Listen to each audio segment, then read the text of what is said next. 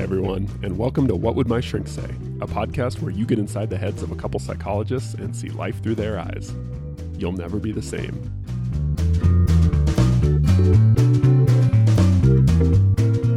Hey, Todd. Dr. Wignall. It's Friday. Friday, another one. It's our last one for today. Mm-hmm. You ready? I'm not sure if people.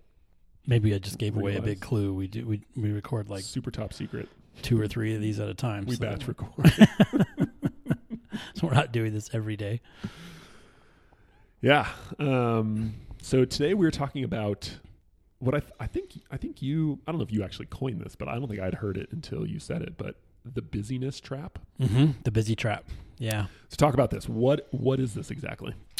Um, it's it's a common presentation for clients with anxiety. I find um, that they are unbelievably busy people, Hmm. and they keep themselves unbelievably busy.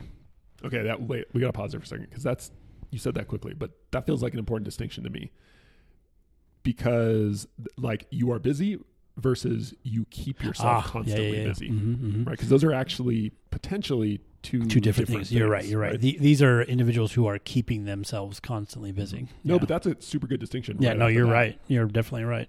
Um, and so the, the busyness trap or the busy trap is sort of about that second group specifically. Mhm. Um, people Uh, who in, either intentionally or unintentionally are perpetuating their own excessive levels of busyness.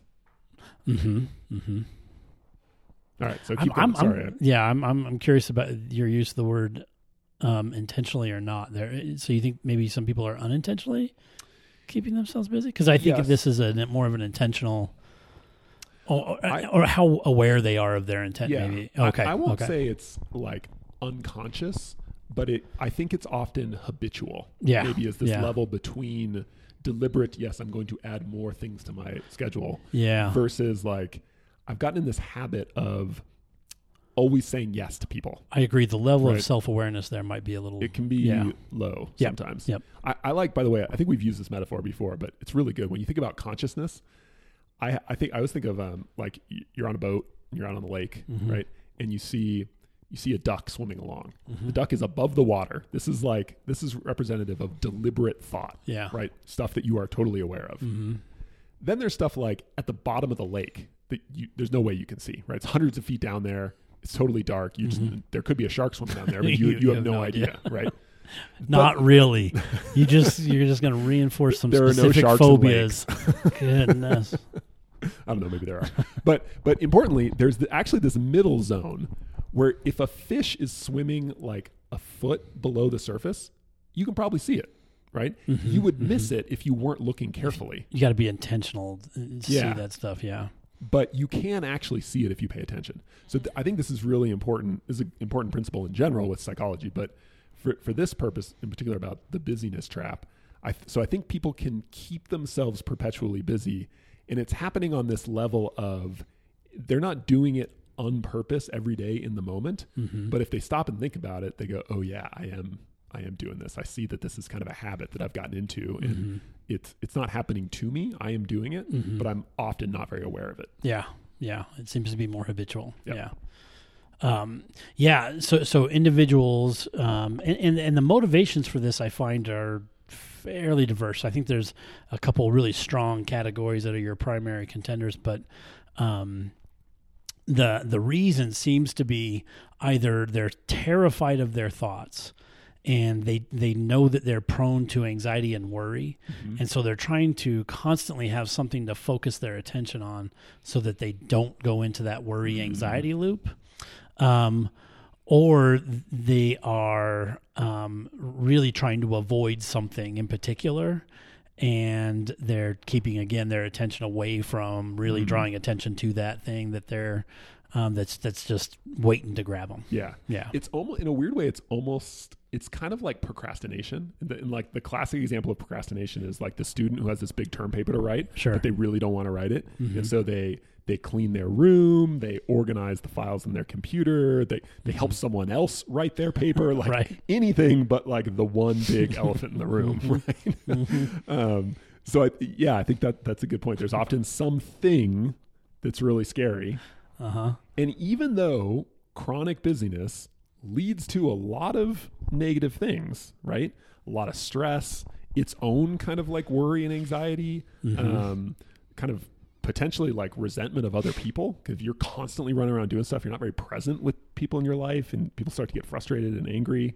Um, intimacy problems, even right? Like you're, you're just. It's hard to form good relationships if, if you're constantly out and about doing stuff or on your phone checking email all the time, and like, so there are a lot of negative effects that Yeah. come from this habit of being constantly or just about constantly busy or preoccupied. Yeah, the burnout alone is, Mm-hmm. is pretty significant. Yeah. Yeah, even physical problems, right?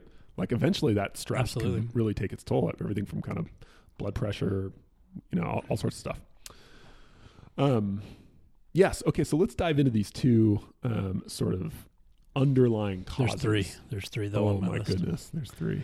Um, if then, if then philosophies. If then Yeah. So people who say if I'm doing things for everybody and Oh. I'm I'm really solving everyone's Mhm. problems, I'll get love and admiration, or I'll belong, or I'll get a sense of virtue, and I'll be worthy, and I'll be this thing. So, or yeah, yeah. Some some some variation of if then seems to drive this too. Okay, so just to go down the list again. First of all, afraid to be I'm afraid to be alone with my own mind. If things are too Yep. quiet and Yep. slow, I'll be I'll I'll be aware of my diff- painful, scary thoughts and emotions. Proposing that that person go into like a float tank by themselves Mm. for an hour in the dark would Right. terrify them. Yeah. Right. Um, what was number two? uh, you're avoiding something, doing something that yeah, so like procrastination, basically. yeah, some or, or or yeah, some type of avoidant. Mm-hmm. Yeah, Um, the by the way, the the one manifestation of this point I think that I see a lot is that I, I see this with um, married couples a lot. that's what I was gonna say. My marriage is so awful that I engage in every. I volunteer for every just to distract 'Cause I'm myself, so unhappy in my and and the thought of of divorce or separating or couples therapy or whatever is so aversive to me that I am just gonna throw myself in every project I can find. Yes. And yeah, I can't be around this person because the relationship is so bad. yeah, but I also can't stomach the idea of leaving for whatever reason. So I just have to like almost like pretend it doesn't exist. Just like perfect example. Super yeah. busy all the time. Yep. I see this all. Yeah. I mean, super common. or or there's some big thing at work. It, it can be something. It's just usually something rather than this kind of like I'm afraid of my mind and Sure. yeah, yeah. Yeah. And then that third one is the if then. Oh yeah. So this is where you, of. you've sort of. Uh, correct me if I'm wrong, but you, you sort of tied in your mind your sense of value or self worth or or uh, lovable Belonging. belonging hmm is tied to you being very Productive, productive, and efficient and saying Yeah. yes to everything and yeah Right. And so obviously if if being productive leads to you being a good person, got to be Right. productive you're all just the time. keep you're just gonna keep ratcheting up and up and up and up and up. Yeah. Right. yeah. In part because it's never gonna feel like enough. Right. I mean that's Well, in part because you're measuring yourself by a weird yardstick too. But yeah, yeah, yeah, yeah. The- well, I don't know. I mean I think it's that productivity. Like if I'm not being super engaged in everything, I'm not as valuable or not me good. okay, or- here's my theory on that. I don't I think productivity is a perfectly valid source of self worth, say. I think the problem is when it becomes the only or the dominant form of self worth or value. Like I think it's very normal that people Yeah. have a Yeah. healthy sense of pride or so, you know like self esteem Yeah. or whatever because they're they, Yeah. they're productive and they get stuff done and they do good work and These individuals are addicted to that, though. yeah right Yeah. it's the only thing Yeah, yeah, right? Yeah. Yeah. So I think that I feel like that's an important kind of distinction. Um, but yeah, obviously, if that's your kind of belief system, it's not hard to see how that's going to translate to this kind of frenetic way of living where you're just constantly plugged in and doing stuff all the time. Mhm, mhm. Right. Yep. All right. So if we find ourselves in this place, like, what do you actually do? How do you get out of this? Yeah. uh, well, I mean, you have you have a couple strategies. It looks like um, one that you've chosen is to avoid, right, or or to base your well being on something that that that maybe needs to be supplemented with other things. So, the idea would be um, avoidance is great for those momentary kind of um, fixes, but if you're terrified of your own mind, um, the the Long term avoidance of your own mind is a difficult f- strategy. the the fix might be to become more comfortable in your mind.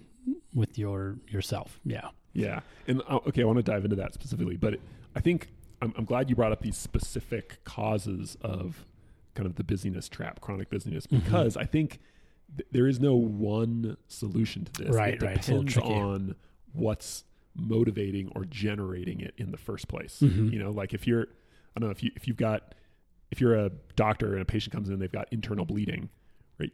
Surgery depends on where they're bleeding Mm-hmm. right? It matters a lot if they're if it's like an artery in their leg or their heart or Yeah. like it.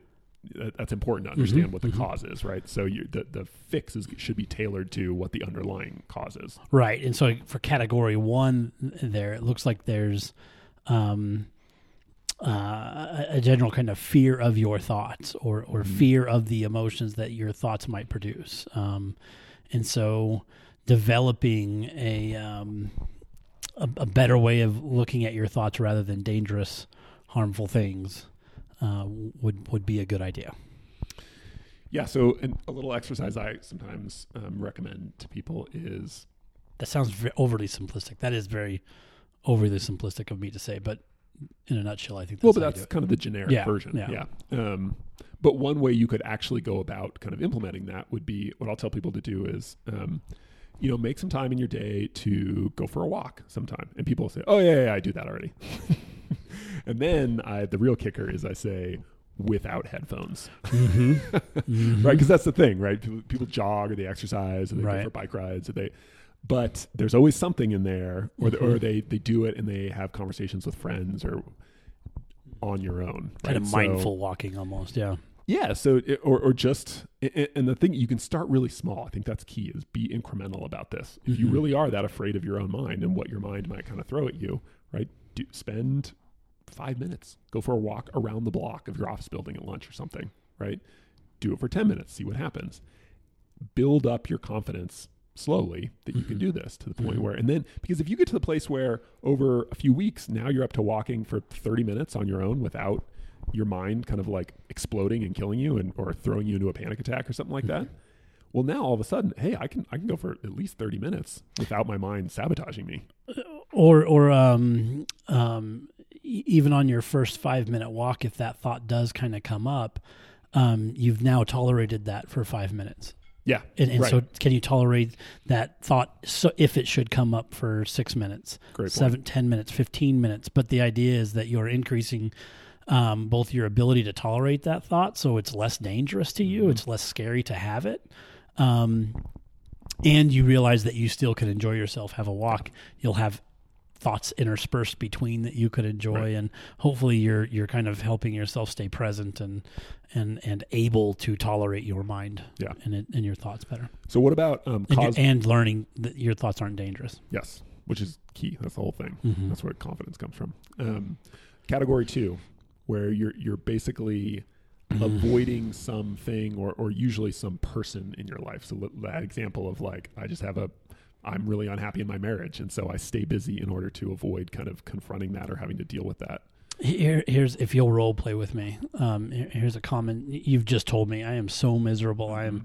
If I asked you in a given day on a scale of one to ten, how much frustration you know when when you think of your relationship with your partner, how much frustration does that cause you? How much distress does that cause you? Mm, if I really stop and think about it. Yeah, yeah, be like a four or five. four or 5 Mm-hmm. Um, and that's kind of every day, four or five area. There's worse days, there's better days, Yeah, but it's four exactly. or five.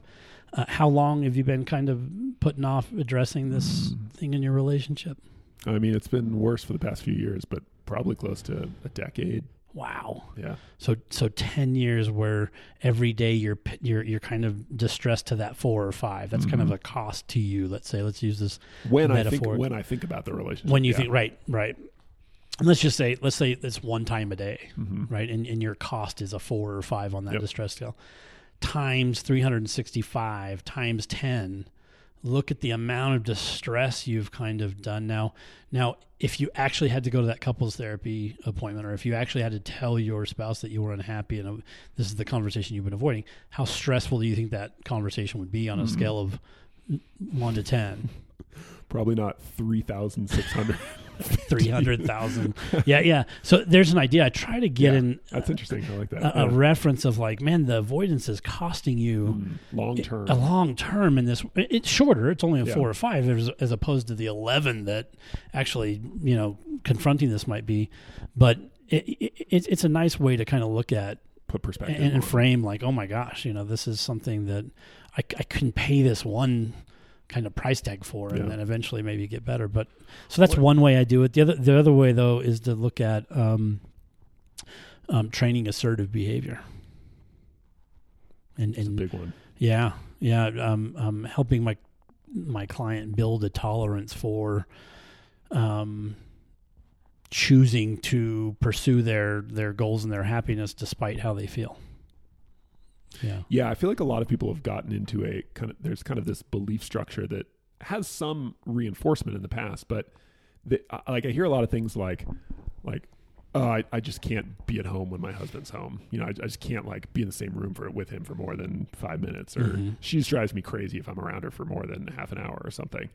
And it's these things that are yes, frequently maybe your wife drives you crazy at home, right?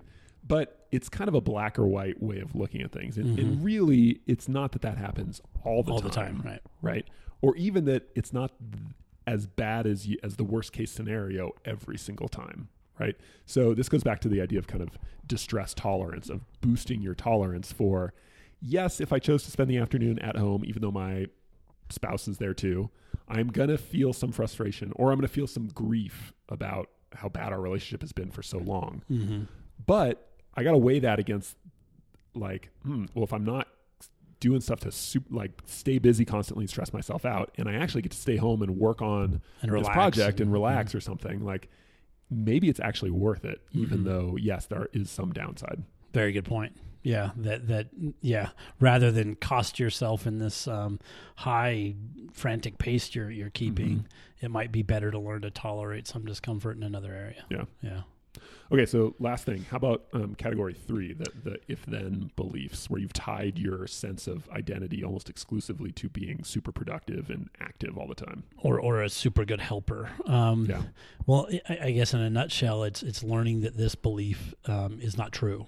That um, or or that your adherence to this belief is now costing you in lots of other ways. And So how do you really? Because I think a lot of people would like nod, like yes, intellectually I get that, like Mhm. that's not, but it just feels like that in the moment. So how do you how do you change that belief, even if intellectually you're like, yeah, Todd's a smart guy, that sounds right to me. which um, which of course is true, but if you need more evidence, I guess. Um, yeah. So how do you actually do? How do you get that belief to actually change? It, it- it's hard, but collecting data sometimes really helps, right? Um, and, and and really having um, a, good look in the mirror sometimes, and realizing that no one else is signing on to your contract, you know, and and that measuring yourself by productivity necessarily means that you have to be productive, and and learning to find, I guess, happiness and meaning in other ways rather than having to be busy. Is a, yeah, it, it- it's about I think supplementing your your um, identity with Yeah. with other things. Yeah, and like behaviorally, like a little thing you can do is think about like the handful of the most important people in your life your, your spouse, your best friend, your parent, I don't know, whatever. And then think of some really small thing you could do that would be less productive each week. Mm. Like normally you stay an hour late on Tuesdays and Thursdays to do whatever. Don't one of those days go home early and then like see what happens. Like and, and literally just keep track. Did any of those three people show any signs that they think less of me hmm as a result? And then I get that this sounds stupid, hmm right? But it is really in the spirit of collecting actual data. Data, yeah. That's the thing that's actually going to change your belief. You can't just tell yourself that, like, no, this isn't true.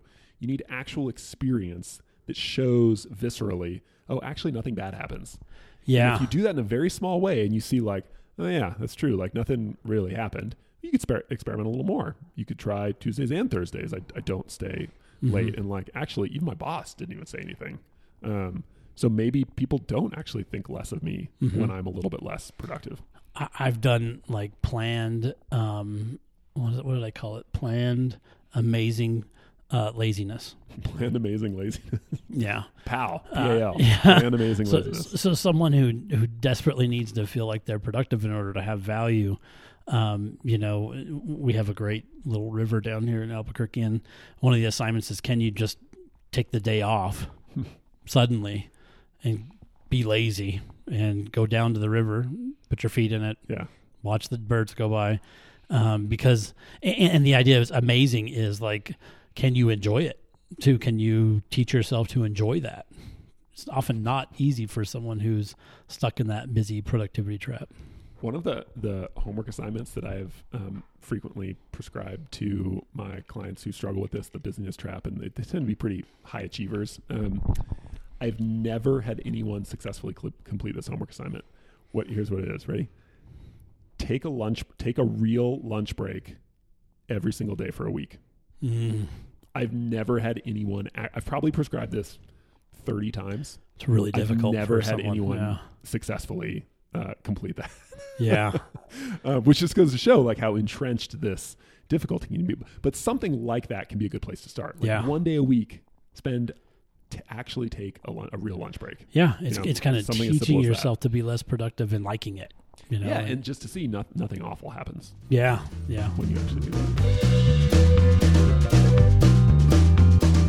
Hey everyone, Nick and I really appreciate you listening to the podcast.